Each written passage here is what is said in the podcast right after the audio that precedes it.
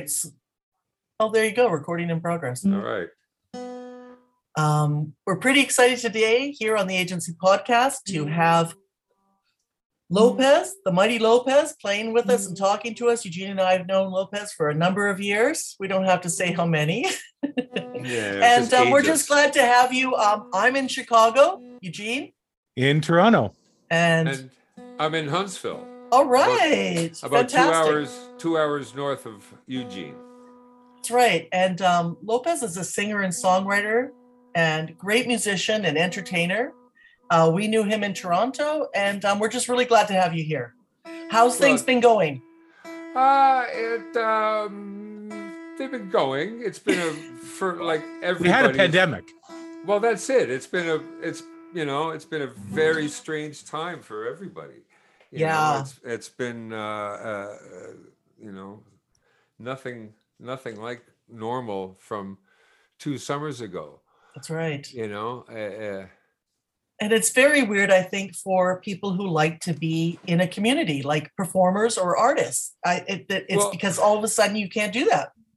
and I could never have imagined a world where where uh, you know entertainment live entertainment was was banned you know i couldn't imagine that what the circumstances you know well we, you know we found out and I, you could probably have looked back at 1918 and probably found a lot of those jazz bands uh, out of work and stuff you know because people Right. couldn't gather inside Right. Well, some But- people say that some of the jazz came out of that. Well, I wonder. I mean, what it it has a it's go, it's going. I can only imagine it's going to have a, a major effect on so many different things. Uh, We had we've had we had a grandchild born Oh, Uh, congratulations. last April, yes. the, the April 2020. My partner's son's second daughter was Yeah. uh, and you know it took it, it was like six weeks before we could uh Hmm. for emma could hold her Yeah. you know that for, for for grandma that was just torturous you know? Yeah. Yeah. so i mean uh, that kind of and and and that generation of kids i think you know they're not being handed around to Mm-mm. their grandparents and It's in-laws and Mhm. and brothers and sisters and so there's uh, you know they're not going to be as socialized as yeah. you Yeah. know other generations and then there's the whole education issue of being you know s- a whole generation being set back so true know. So true. so for you know like i you know in a way it seems kind of trivial you know to complain about you know oh the poor musician or the actor doesn't you know get to do his thing but what i've discovered and i had- this rolling conversation with a, a fellow local musician um, about the uh, uh, potential for an increased appreciation for live music and live performance, having been, uh, you know, deprived of it for, Mhm. Mhm. uh, you know, going on two years. yeah. S- So that, you know, the first time we played uh, um, in a group uh, in in Huntsville here, you know, and everything's outdoors, so it's patio, Mhm. and uh, but I, you could tell it was a, be, a above and beyond kind of response, you know, that people were like uh, really digging it and, Yeah. and and expressing how wow they had missed that, Yeah, I'm like, And- and- sure. you know, how how how in in one way it seems, you know, well, this like you know, if there's ever uh, something to be cut from the budget. Uh, for a school board, it's going to be music or, or theater, right? Oh my God, you're right. ain't that the It's way? arts. so right. Yep. you're but so but, right. but but how dependent are we in our culture for our collective sanity Mhm. and you know just to have uh, the you know we don't prior prioritize them but it's like you don't miss your water until the well runs dry right. And then sure. and then you know you go a whole bunch of thirsty ears out there Yes, sometimes, you know, music, obviously playing music at home during the pandemic, fantastic. But sometimes I would I went in my car. You know, once it was a little bit more opened up, we weren't doing random trip trips, but just to go to the grocery store and play music in the car, all of a sudden I was like, uh, this is Yeah. like amazing Well- nightclub. well yeah right yeah Yeah. well and it's it's the you know and and being really sort of judicious about when you go out and how you go out you know especially you know uh, uh, well i both in the States and in Canada, but more so in like say the difference between what Eugene would have experienced Yeah, uh, as opposed to what I experienced uh, January, February, March when we were hitting that peak. I mean, I would have been I would have been afraid, uh, or at least highly anxious to to live downtown. definitely, Uh, definitely. and yet up here, I mean, if we got two cases or three or four cases in a week, you know, that was big news. yeah, You know, uh, we were lucky to have uh, the small town, Yes. and we're pretty spread out, out uh, up here. So I mean, uh, you know, not facing anything of the urban conditions that uh, that that that Eugene faced, or the the, the American Right. conditions that you Right. faced. Candy. sure. Yeah, I mean, it's everyone's got a different pandemic. That's for sure. Because right. my sister, who actually gave me the heads up for the pandemic in February, she had said, "You've got to buy two weeks of food." I mean, I laugh so hard about the two weeks of food now because at And- one and two- point, and, and 'Cause then three weeks of did. toilet paper. Yeah. That's right. And then I then she upped it to like you better get a month's worth. And I was like, dude, you should have told me it was a year's worth. Yeah, Um, yeah, yeah, yeah. Yeah. And then her her pandemic, she's in Vancouver. So Yeah. she was outside every day. She has an open grocery store. She could shop every day in at mm. Granville Market. It was a big, huge warehouse. Whereas, you know, every time I went out every two or three weeks, I'd have anxiety for three days afterwards. That Yeah. I Grocery maybe- uh, shopping, tremendously stressful. maybe Oh, I touched something. And then, mm. you know, we went to Florida and, you know, it's kind of BS about the no masks in Florida. People were being vigilant, but that's an outdoor, it's tropical and outdoors. Yeah. They had more freedom than you have in the winter here.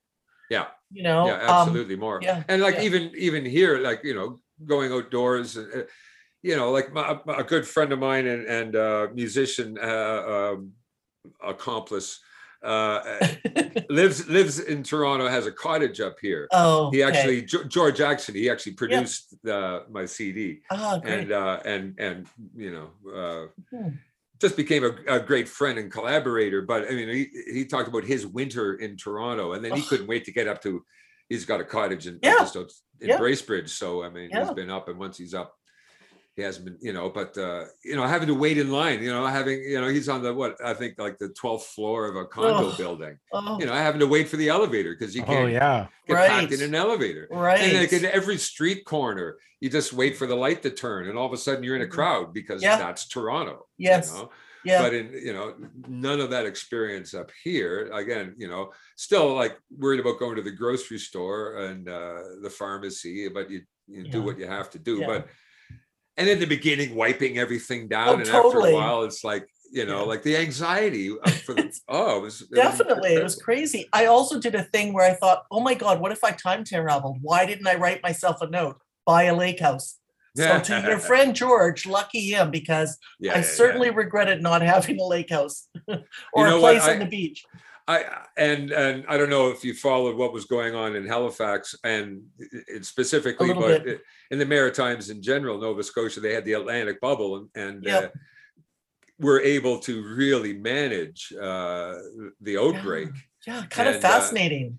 It was, you know, and and the the you know like we blue nosers, you know, Hmm. like it's not that we're not. Uh, I wouldn't call us conformists by any stretch. Yeah, I, I, I watched uh, uh, Kenny Cyanide's uh, Oh, uh, pod, uh, listen Yeah, to his podcast with you guys. So I mean, Yeah. you know, and some uh, pretty iconic personalities have come out of the Maritimes. Oh, you yeah. know? you, you think about Stompin' Tom Connors, and you think yeah. about And Sarah McLachlan. Sarah McLachlan, Yeah. you know, and and Hank Snow, who Yeah. basically Oh, owned owned Nashville for years, you know, from Lunenburg, Nova Scotia, you know, like and My uh, Nashville t-shirt on. Oh, right on, yeah, yeah. Hey, you know, at Hank Snow's 100th birthday, I was working for Canada Post doing media work, and we came out with a stamp. So Oh, yeah. I called up all the radio stations in Nova Scotia and said, Hey, we got a stamp for Hank Snow's 100th birthday. There was so much excitement about that old guy. Everybody wanted to, everybody wanted to talk about it.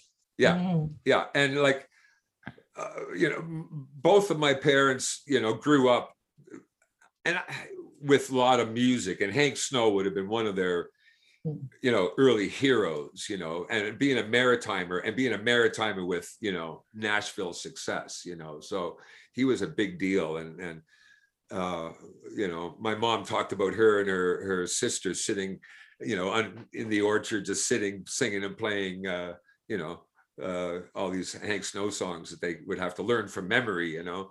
Mm. Uh, but yeah, it, you know, so yeah, the you know, but I was never more homesick than during the pandemic, and I saw how Oh, how well how well managed you know and to be in halifax again you're by the ocean you know that Yes. you can go, like the vancouver Yes. uh, situation and and and oh, i never felt more homesick mm. and and what what it also seemed coincidentally that that at least a half dozen people couples whatever uh, that i i've known and met in muskoka have retired and bought property in in uh, nova scotia wow. and it's like pissing me off Like, how, you know how, how did you get that break you right. know? I feel and- pissed off when someone buys property on Vancouver Island, so I get it. that kind of thing, right? I mean, it's you know, it's it's just jealousy, I mean, man. Because like, Mm-hmm. Oh yeah, idea of pure home. jealousy. Pure I own jealousy. it. Yeah. Yeah. Yeah, yeah,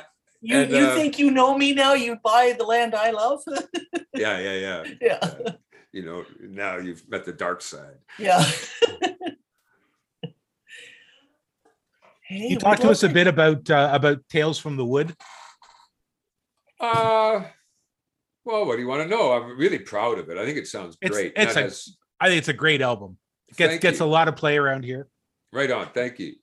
Oh, you guys would be talk about. Uh, I'm going to ignore that question for a second, Eugene, and jump Yeah, to yeah. another question. Alter another. uh, you can make up your own questions if you want. there you go. It's- yeah, it's not a question, but it, it's still just an answer, regardless. So anyway, the hockey song, Jughead's Oh, hockey yeah. song. Let's Yeah. talk about this anecdote for a minute here. And uh, so my partner George, my my, you know, he's my summertime duo. He plays dobro and, and mandolin, and uh, so he's a perfect foil. I met him at the farmers market about eight years ago. Oh. And uh, the thing is, he looks so square. I mean, I love you, George, but he looked like a friggin' looks like a dentist, you know, not even an accountant, but a dentist. And I'm sorry really, if there there might be hip dentists out there, but I haven't met one yet. I don't know. You know, we're gonna get the hip dentists are gonna be writing us oh, Oh, you're gonna get all yeah. sorts of hate shit at the Absolutely. agency dot podcast at gmail.com. But anyway, so you know, he shows up and then he and sits down and pulls out this dobro. And as it turned out, the only reason he was playing dobro is because he had fallen off his bike and injured his wrist, so he couldn't fret anything, so he could use a bar. And that but he was oh. phenomenal. And what he didn't outright know, he could intuit just because he was in, i- into bluegrass and old time country and and a fabulous musician. But his main instrument was guitar, and he was even better on the mandolin. So I mean, he's just and then and then I found out after about five years of seasonal friendship that he he made his career recording jingles for radio. He was a professional, you know, jingle recorder Damn. and and you know wrote wrote and produced and had a happening career through the 80s and 90s and and uh you know and started to wind down in the 2000s kind of thing and he uh had a um had a studio in like Liberty Avenue, like in down in Toronto, like where so many other film studios are. And anyway, he um, had the recording studio, and it was perfect timing because just maybe within a few years of him uh, of of of of tape-based recording studios going the way of the dinosaur, he Mm. was able to sell all of his tape gear to this other studio that wanted to expand. So he got to cash out and set himself up in Pro Tools in his Mississauga home basement Mhm. and carried on recording from there with you know no overhead. So, Wow. but anyway, to have this res- buddy in his resort. So anyway, I'm telling a really long story here. I hope No, we love it. It's all good. I, I had a puff earlier, so I'm feeling chatty. All Drinking all sorts of coffee. So I mean, uh, which brings up another, you know, subject as far as uh, uh, tales from the woods. But I'm jumping all over the place. I got to finish the George story because so he's he, he had his first grandchild, uh, Emerson, born. Uh, he's not quite two or or almost two.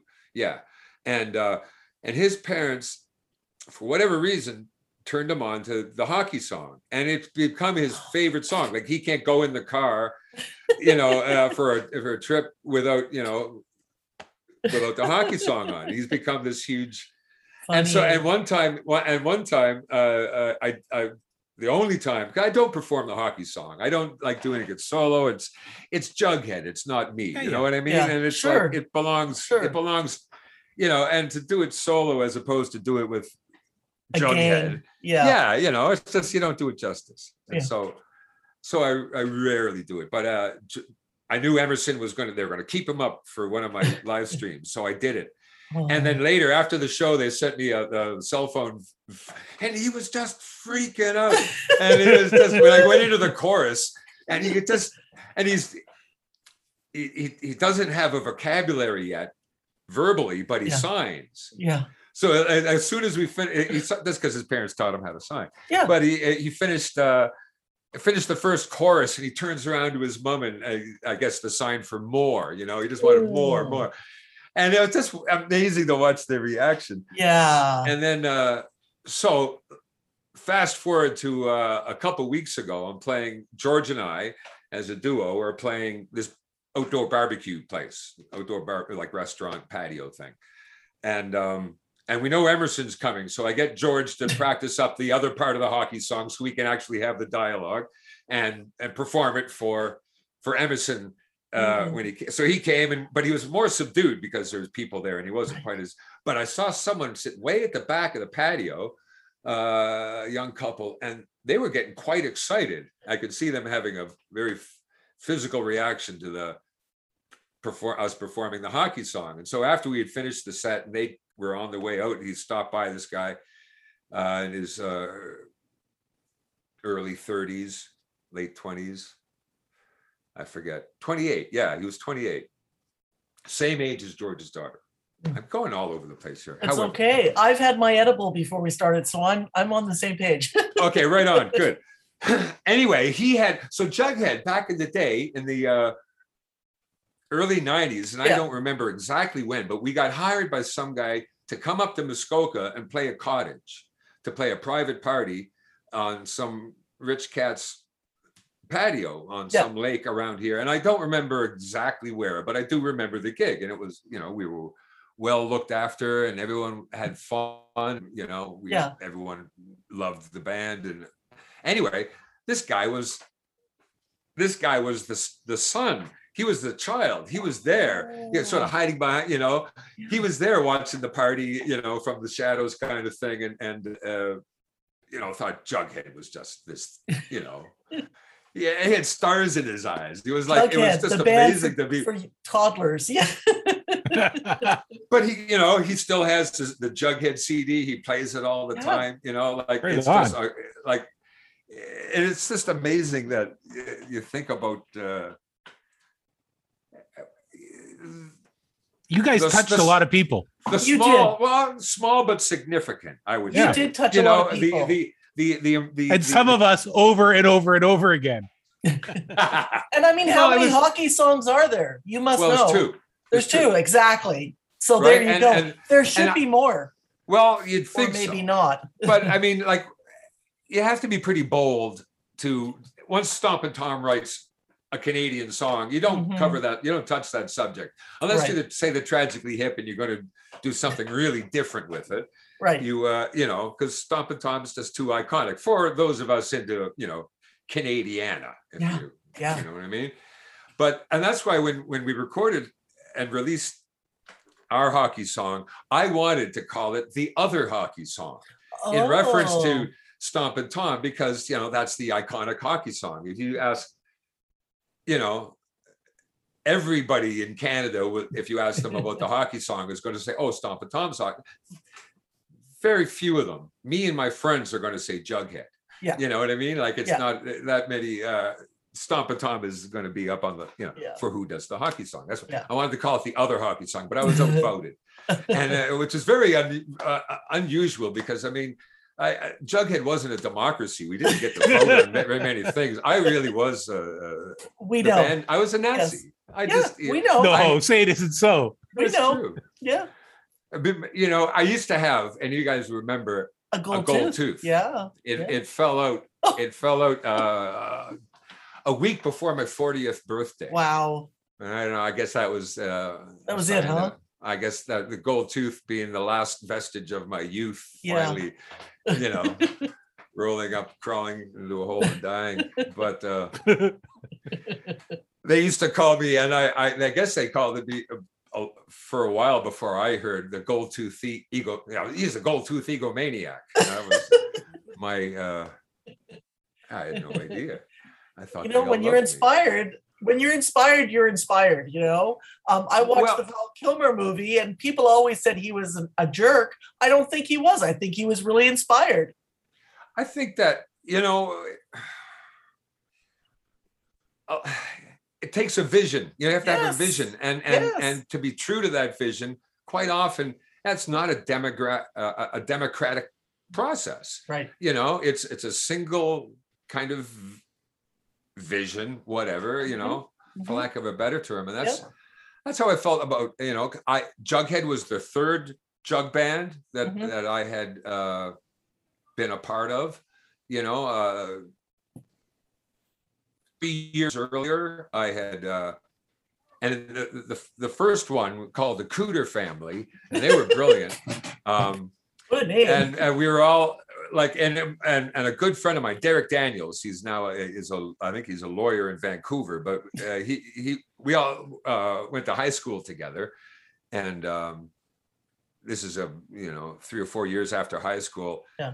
He invited me over to come jam, and uh, I had I had actually lived in Toronto for a couple years and come back to Halifax. He had heard I was back. Hey, come on over, bring your guitar and I had learned all these Johnny Cash songs, and and he showed up with a washtub bass. Holy shit, what is that? And we jammed just the two of us, and it was like that's amazing. I had never played with one before, you know, and it was Mm. so.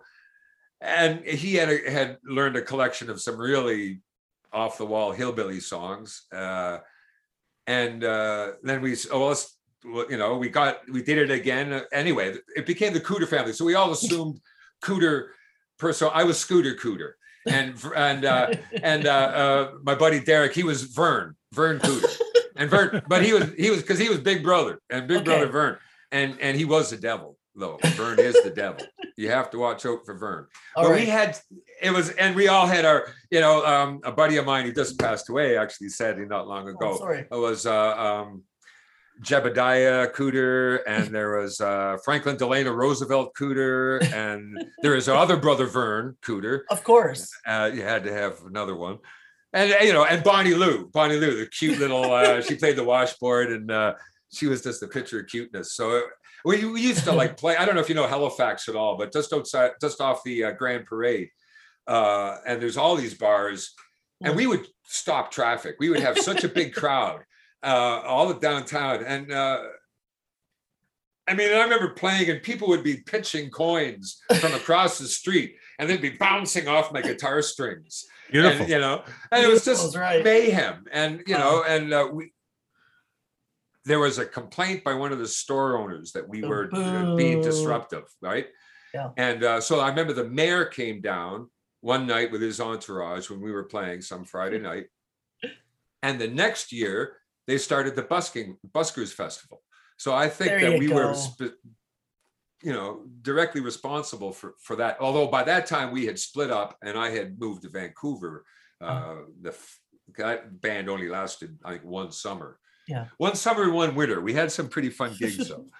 and then we- and we got to Vancouver, and I had a, a friend from Halifax living there, going to Emily Carr, Uh-huh. and uh, he was, oh, we got to, and like I had the repertoire in my head, so it was, you know, and then another friend will teach him how to play the washboard, and so there was the Hard Rock Miners in Vancouver, Mm, and that good name. and that was a great name and they carried on. They they did quite a bit of stuff after because i mean again i was in vancouver for less than a year and i ended up moving back to toronto. And they carried on as uh, the hard rock miners for several years um, and did fairly well for themselves too but i went i moved back to toronto to start another rock band with richard karstens. You guys remember the whammy? I don't know if you ever came to see the whammy play if you're into that kind of thing uh, Yeah. in the early 90s and when that band no it was late 80s whatever. And when that band broke up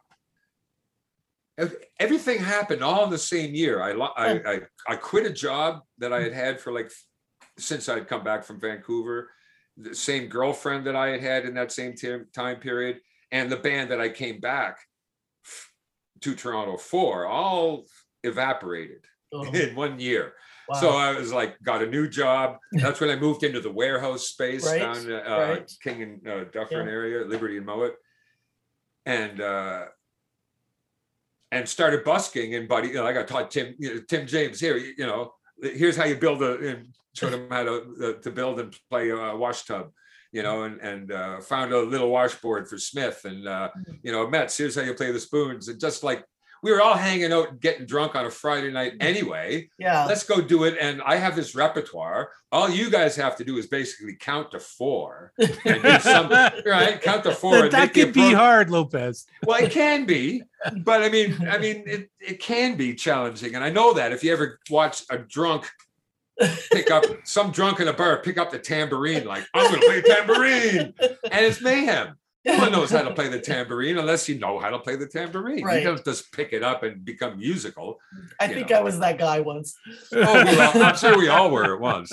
You know, it's like you know the guy that picks up the cowbell, or I the think guy the- that The, guy first at the time I heard you play Lopez, I think Yeah. was outdoors. oh yeah, I was on. It was in front of uh, Street. Natalie's house on Queen Street, Mm, uh, north north side of Queen. She was Natalie was running some kind of cafe there, um, and you guys you guys were playing out front, outdoors. we, I mean, we, we we started. We were a busking band. We, you know, like one of our- you know, it took us a while to transition into Mm, being on stage. mm. and uh which and it was one of the you know like i don't know if there's any any if, there was any sort of whatever you know philosophy or political statement or whatever to jughead it was it was really anti-technology and that was where i was at at the Yeah. time so uh you know playing outdoors and it was great because we would have we had some amazing musicians too man like chris quinn I don't know if if you remember or saw Aaron Solomon on the fiddle. He uh Oh yeah, sure. only sat in with us a few times, and he was before Brian showed up, uh, Brian Morgan. But uh, Aaron Solomon, he lives in Barrie now, and just a just a phenomenal, just a freak, freak of a fiddle player, and he's a Cape Breton fiddle player, so he just had that extra thing, and uh, and playing at going down, we you know. Um, after our, our first summer, we just we would we would go drinking at the at the Bev, and then we'd run out of money, so we'd have to run back outside, set up, play for play for an hour, you know, and get another whatever 40, 50 bucks. All right, fucking go back uh, to into the Bev for last call and get. And that's where the name Jughead came up because we were all all about. You know, we were heads for jugs. Yeah, were, you yeah. uh, drink at will. drink at will. Yeah, you know yeah. and and then so then, then we ended up getting um our we had to get a license which we uh, had to audition for and uh played at Queens Quay down um down the Mhm. waterfront for a couple summers and that was we get huge crowds that was great Yeah. and you came down to those shows Yeah. was- That had to be good. Good bank there. it was good but you're always splitting it up Yeah. eight Yeah. nine ten ways you know so you know like it, it was never uh it It was was only never if- enough to live on. Never, no, absolutely wasn't going to be. I mean, and that's basically what led to me quitting the band is when I Yeah. I got married and we got pregnant. You know, Yeah. and I Yeah. I knew I was not going to be able to raise a family Right. uh, in this. You know, it it could have been possible if it had hadn't been managed by an idiot, but I was the manager. So I mean, basically, so I mean, like you know, I wouldn't say an idiot, maybe, but definitely a drunk. You know, I just wasn't. I, I, you know, I didn't have the, Yeah. uh, you know, and whatever. And I was too arrogant to let anyone else do it. Uh, being the gold tooth egomaniac that I was. well, you know that you do need to have that vision, and you do need to be a leader. I come up against that sometimes. You know, with film, is I often hire camera operators, and they just look at you like you're a complete idiot, and they they don't want to do what you say. One t- sometimes I have to take the camera and show them. So you know, you you kind of struggle between what you want and trying to be a peaceful communicator about it, and it's not easy.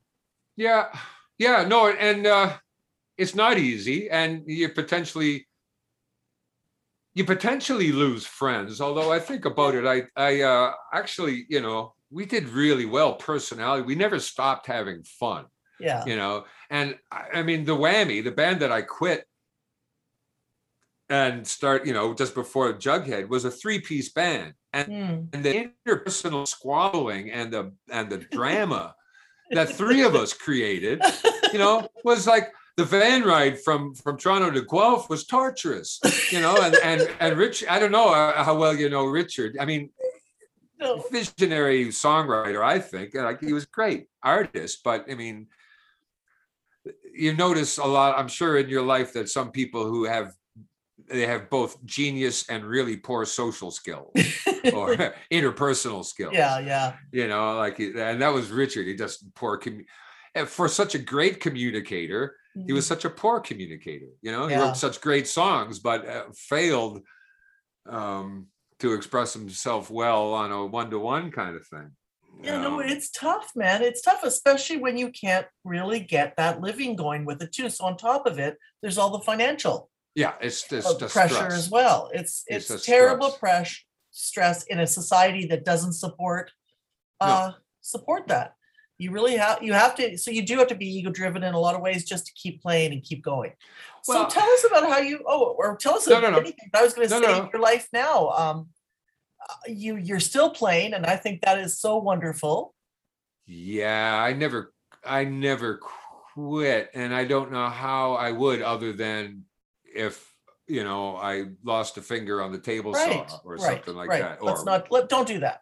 or you know arthritis or whatever. Yeah. But uh, I mean, when I first moved up here, and uh, the first job I got was you know minimum wage, and I had a, a three and soon to be four piece family to uh, yeah. to feed and uh so I was able to get my foot in the door and basically you know that was what drove both the hard rock miners and Jughead is I had this repertoire in my head of all these Mhm. what I thought were cool country and folk songs you know Yeah. and and had the repertoire and so I just uh, learned how you know arrange them for solo guitar and and uh there's uh, you know an awful lot of weeks where if there hadn't have been a gig on the weekend that uh you know not that we'd have gone hungry we just would have gone further into debt you know like there's we i bought a lot of groceries from doing you know playing the pubs uh, around here That's you know? fantastic.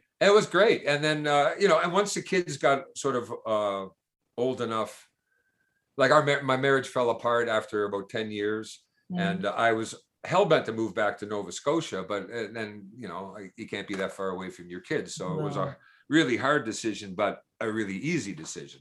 So I had to stick Mm. around, Mhm. and uh, but once you know, and then I was an every other weekend dad, and I you know I uh, ended up with great relationships with both my daughters, so I'm really uh, for, grateful for that. But once they went off to college or university and Mhm. whatever, where did you know the the act of parenting Yeah. uh, um, I just started amping up, uh, amping up the music thing. You know, like uh, I had never,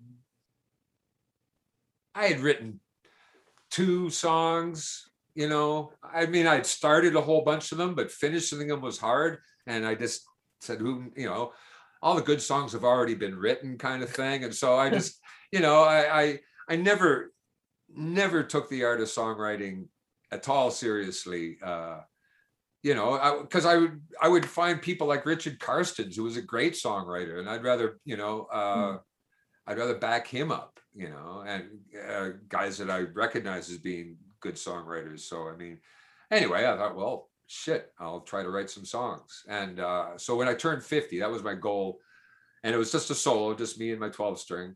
Yeah. But uh, you know, Tales from the Wood, leading up to that was. Uh, I was what uh, 55 at that point, and I oh yeah okay I just I just got laid off. I had been working at this wood shop, uh, kitchen cabinet shop, where I'm I'm back to work there now. Hmm. Uh, I had a the the son got hired, and we had a personality conflict, and I found out that I was on the wrong side of the bloodline. so I was briefly uh, briefly on hiatus from that job, Hmm. and uh, but uh, I was I was drawing Pogie. Um, I, you know, talk about uh, being funded. Uh, have that's the only way an artist is going to get funded these days. And uh, I basically wrote um, uh, Tales from the Wood. I had some of the songs kicking around before that, but I basically spent the year uh, recording demos. I do a lot of home recording, and uh, so I uh, and then played them all for George. Um, and he went, you know, when I I had what like 14 songs or whatever, enough to uh, enough to make an album. Yeah. and, uh, and so uh, he liked them enough, and uh, he offered to uh, base offered his services. You know, I probably got between ten and twenty thousand dollars worth of recording. You know, Yeah, yeah. engineering expertise and whatnot uh, uh, from George, and got it this great. So, so polished. I just love how it sounds, but it doesn't sound overly commercial or cheesy. It sounds Right. like, you know, all of my songs are done justice. You know what I mean? And it's Yes. like, wow, it just sounds so. It just beyond beyond what I uh, had hoped for. You know, uh, so you know, uh, I haven't done another one. I don't know if I would. Uh, I've re- released a couple like singles, Hmm. and I'll record a. Uh, but the idea of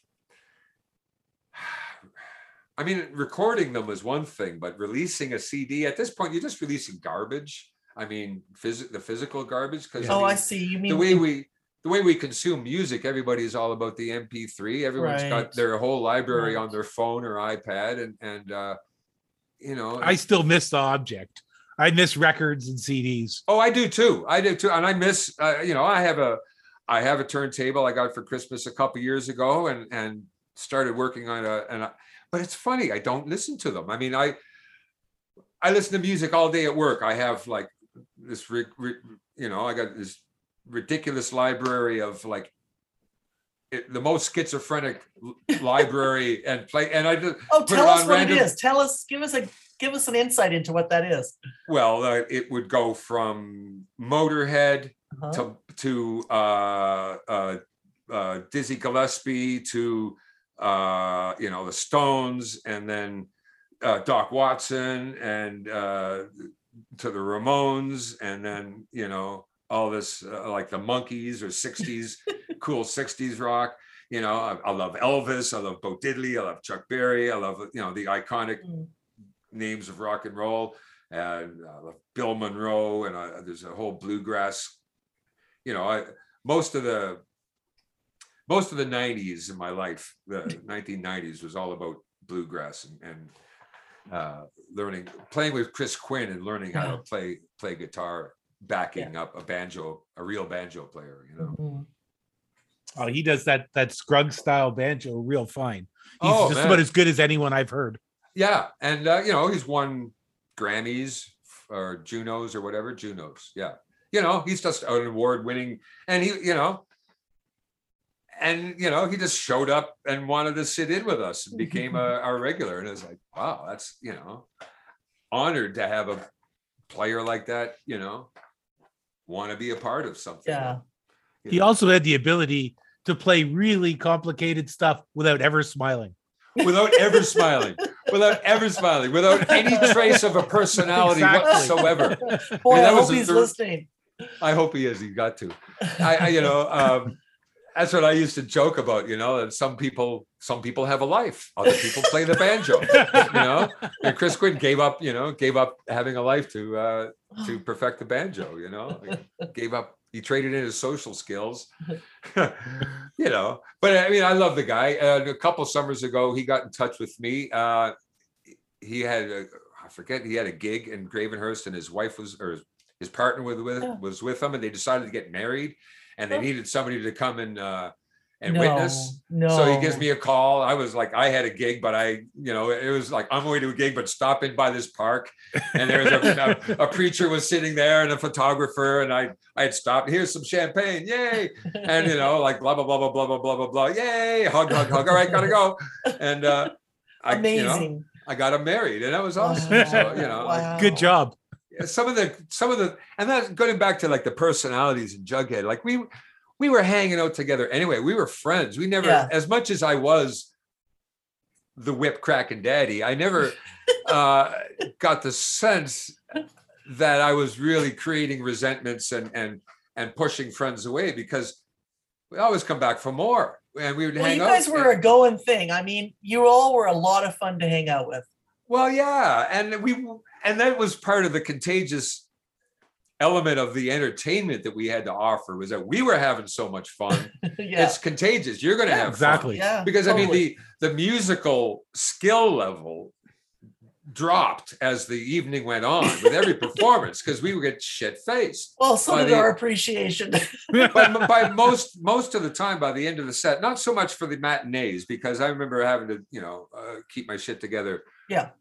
Uh, for some of the matinees, but At not all of them. Dee's. Yeah. At Sneaky Dee's, I Yeah. remember I turned 30 at Sneaky Dee's. I remember drinking 30 shots of tequila. Oh fuck. oh my. Oh, Uh, wrong. Yeah, yeah. No, I- over the course of the afternoon. Uh, and I was, I mean, yeah. Yeah. Well, I, I I, I, don't recall remember a couple much. of great ecstasy beer drinking shows with you guys. That's for sure. Oh, yeah. Yeah. Well, I think I did a little microdose of LSD one time too. oh, I well, nothing microdose about the acid when I took it. And we, uh, I did a lot of shows with Jughead on acid. I used to love playing on acid. yeah. It was a, it was good drug for you know mushrooms. No, couldn't do it. And cocaine was bad. It does Yep. fucked with your timing. Yes. But acid you could lock in. and was- Good to know. There's some not helpful ti- tips for Yeah. um, young people. Don't Don't try this at home. Don't kids. try this at home. Actually, you know, one of the best blues shows I ever saw was at a New Year's party in what became the Candy Factory lofts, and it was Buzz Upshaw and his band were playing. Oh yeah. The late Buzz Upshaw and a friend of mine had given everybody in the band acid, and the band was just they were on fire. They were so I bet. good. Yeah, yeah, yeah. I remember seeing Buzz Upshaw at a booze can uh, somewhere in Kensington Market and just being floored. Yeah, he had a hot band, man. Yeah, absolutely. Yeah, that's a that's the thing. eh? I mean, this the, the the culture shock of moving up here. I remember Yeah. um, I had moved up. I moved up. Um, it was right. I uh, forget what was the timing of it, but it was in June of whatever year it was. And uh, but i- uh, in the middle of July, Jughead had this Western tour booked. So I went up and I worked and lived at my in-laws and worked at Gravenhurst for a, a couple of weeks. And then, you know, the van shows up and I jump in and it's Jughead madness for the next, you know, two or three weeks. Oh wow. We go all the way to all the way to Victoria and back Damn. and all these different folk festivals and then on the way back all these different bars and Mhm. uh it was a lot of fun but uh you know it, it nobody made any money and it was uh Right. it was and it caused a lot of resentment because i you know demanded to get paid because i had a wife and child and the only way i could justify that was uh, i need okay this is a minimum and uh Mm. the guys agreed to it but i know it it and i'm not proud of that it's not a good but i had to i had you know You do what you got to do. you got to do what you got to do and at that point i you know uh, whatever not not casting any judgment but i couldn't be a father and not Right. be responsible You wanted to play and you wanted to provide. Yeah and if and but providing was gonna providing was gonna take preference or Yeah. you know Yeah. um priority Um, and uh so and then but i remember getting dropped off at the end of the tour and Yeah. getting dropped off and just and the van driving away and i'm there with my bag and my guitar and a box of cds and i look up and i'm you know i'm in gravenhurst and i'm mm, at my in-laws house mm. and I, I stuff all my stuff in the in the in the garage and I go for a walk and I forget what weekend it was. I couldn't find I couldn't even find an open bar. It was, Oh, wow. I think it was like a Sunday evening, but I mean it wasn't that late, but it was like there was nothing. Oh, Yeah. oh my God. And just the culture shock of it. Yeah. You know, and you know, living in Toronto is like you, you get used to the whole world is your menu the whole you know and Yeah. any given night of the week you know you can see a band from anywhere in the world you know or you can see these, and and these amazing players and and you know but and and there's local guys playing in the local bar. You know, they're not even stars, but you just get to see such amazing talent.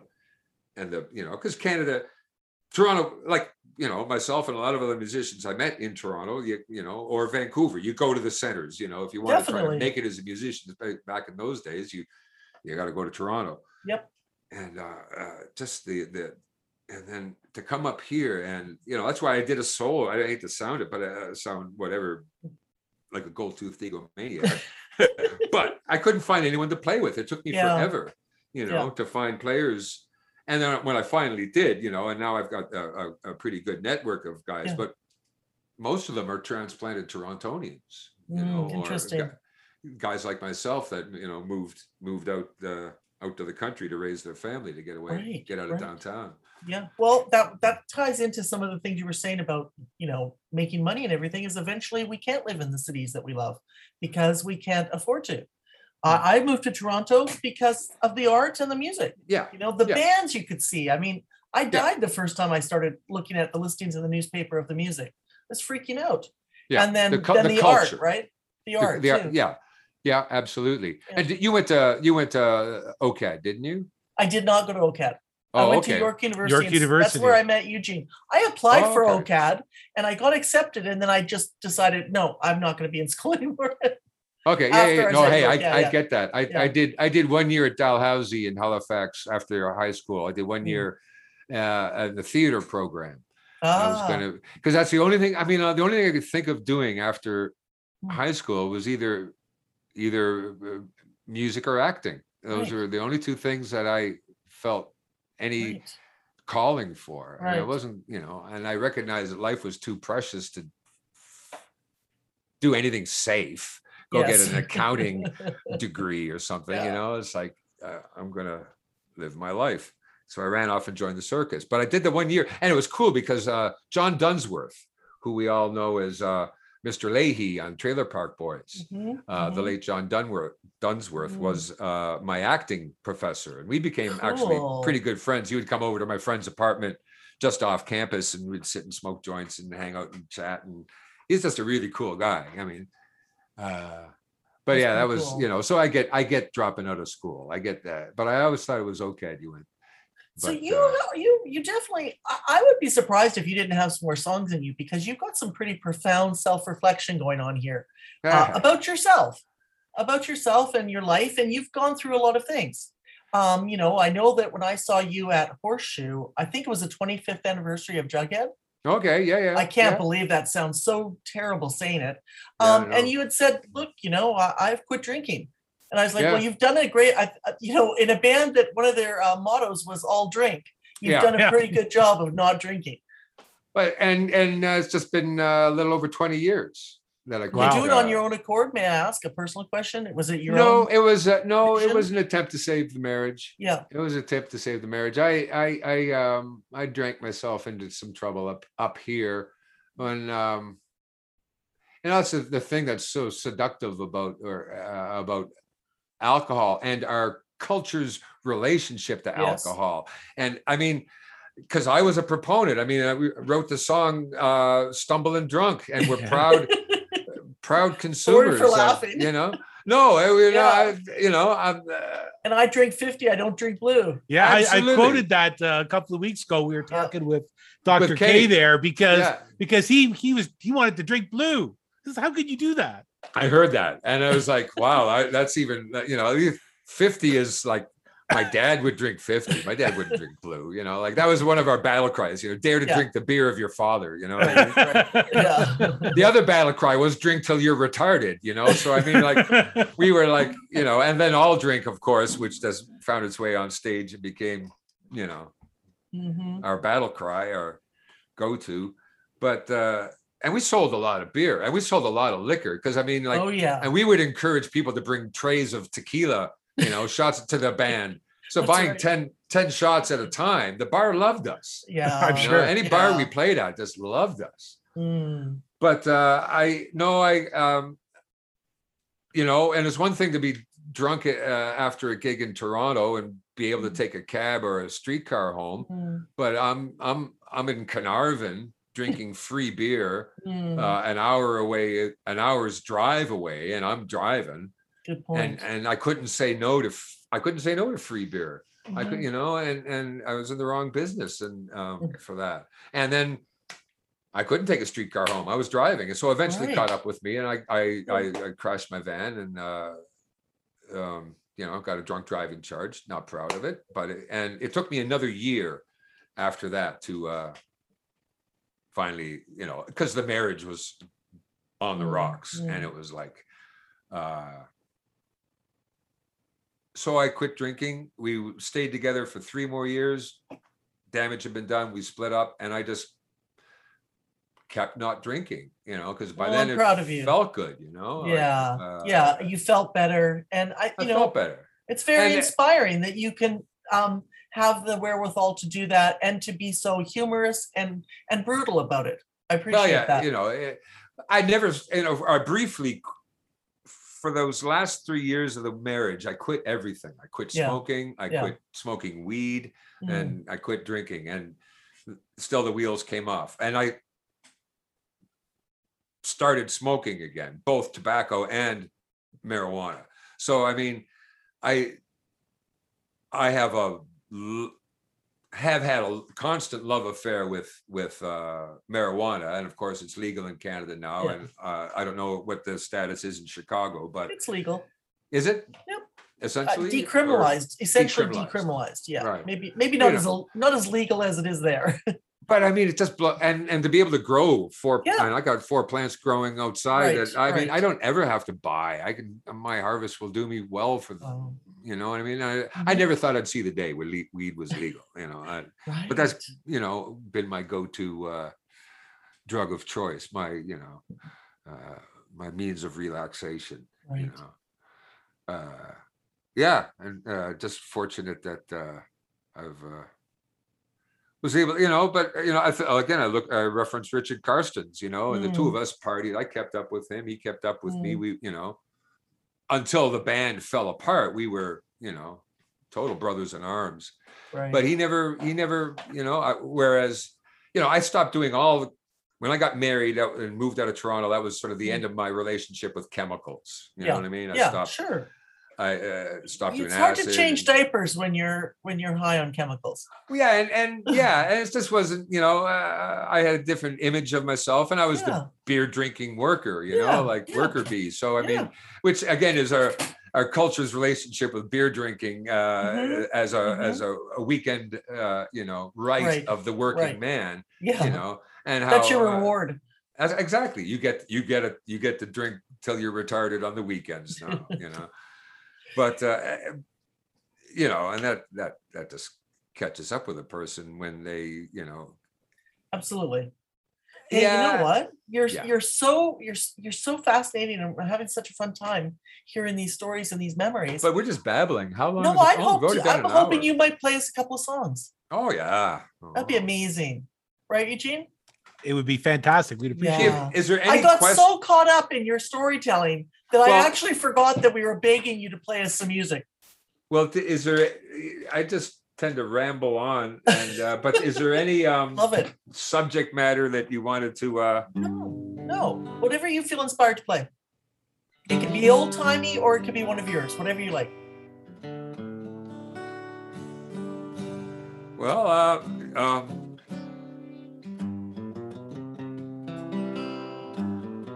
well close enough can you hear that all right Oh yeah. Oh, yeah. Sound. Yeah, sounds good. Well, um,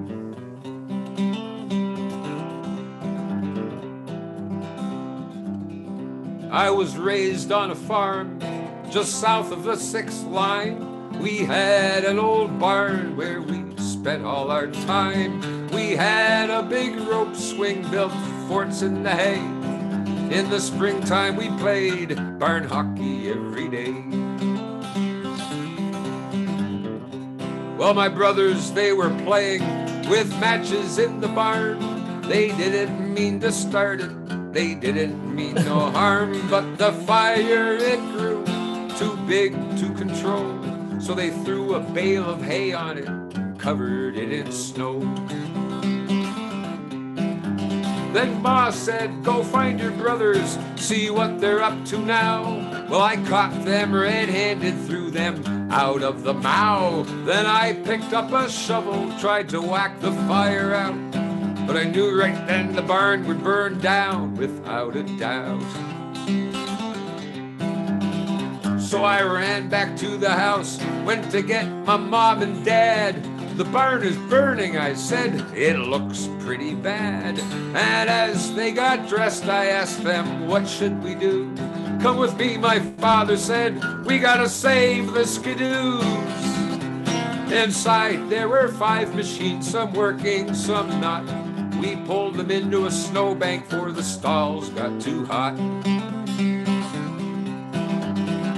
Then the Englehart Voluntary Fire Brigade arrived a little too late, and we were afraid that we were gonna lose the old pump house as well. Let the barn burn, save the pump house, my father, he yelled.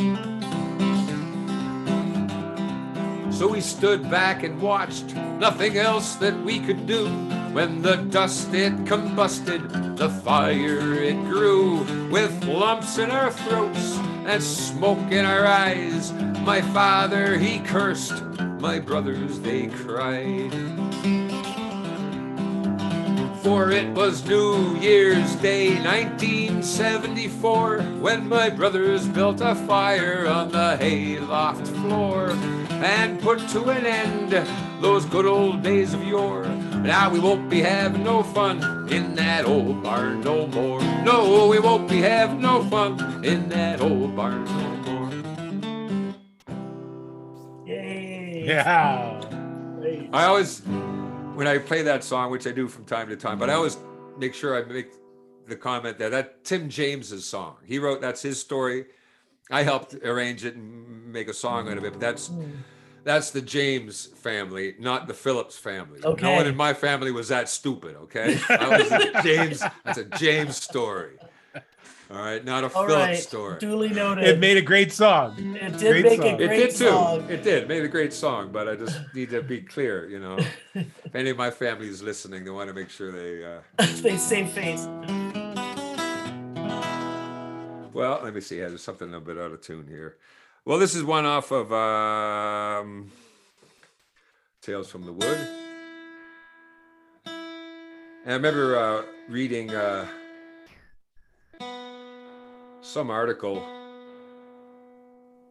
about the natural pairing of uh, caffeine and THC.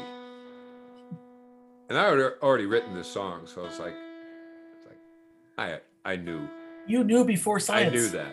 Yeah. Having It's done the research. I haven't done the, the research. haven't been the, the guinea pig, as it were. You know, the, I've been my own lab rat.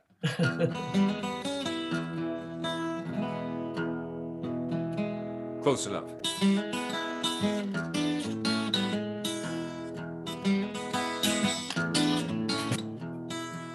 Well, the plaster is cracked, the paper torn, the slippers are sleepy, and the robe is worn.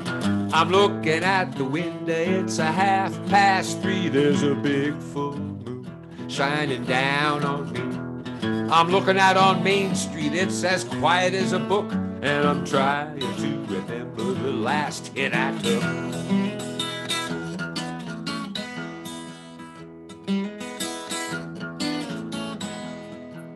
Well, I'm thinking to myself, I'm getting too old for this shit. I fumble through my pack, I find a cigarette. I swore when I turned 50 that I would quit. Just put that on the list of things I haven't done yet. I'm listening to James Brown singing, please, please, please, and I can hear him sweating on espresso with me.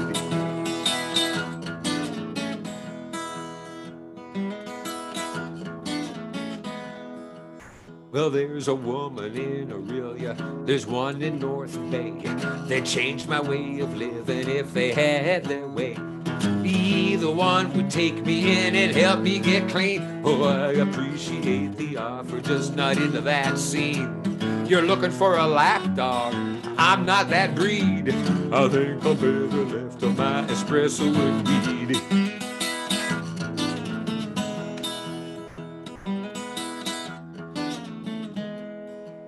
Well, you can pick your poisons, boys. I will pick mine.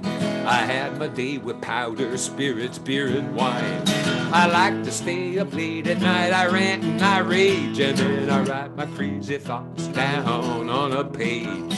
I am well aware of the madness I feed on the steady diet of espresso and weed.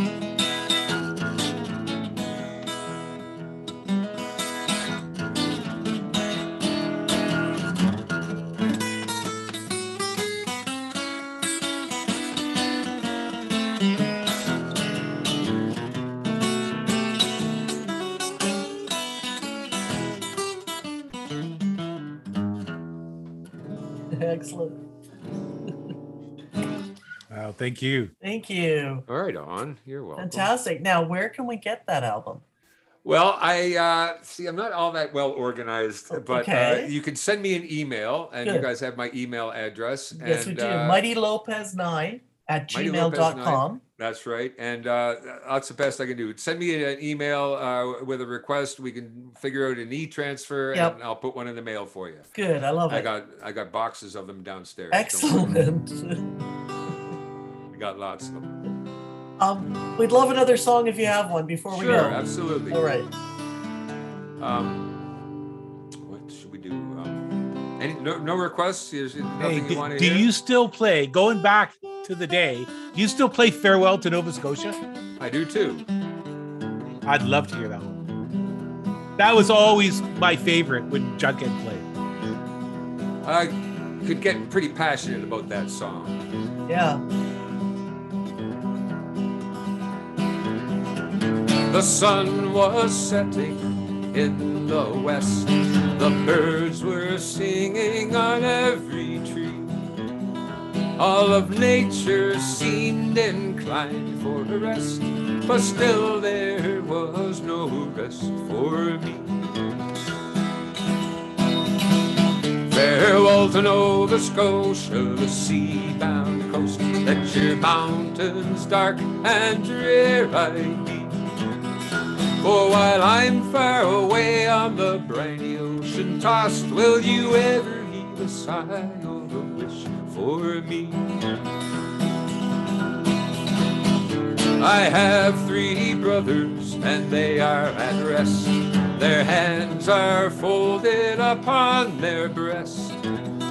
But a poor simple sailor just like me must be tossed on the high winds of the deep Farewell to Nova Scotia, the sea-bound coast. Let your mountains dark and drear I. For while I'm far away on the briny ocean tossed, will you ever heave a sigh or a wish for me? I grieve to leave my native land. I grieve to leave my comrades all. And my parents, whom I love so dear, and the bonny, bonny lassie who I do adore. Farewell to Nova Scotia, the sea-bound coast. Let your mountains dark and drear I be. For while I'm far away on the briny ocean tossed, will you ever heave a sigh or a wish for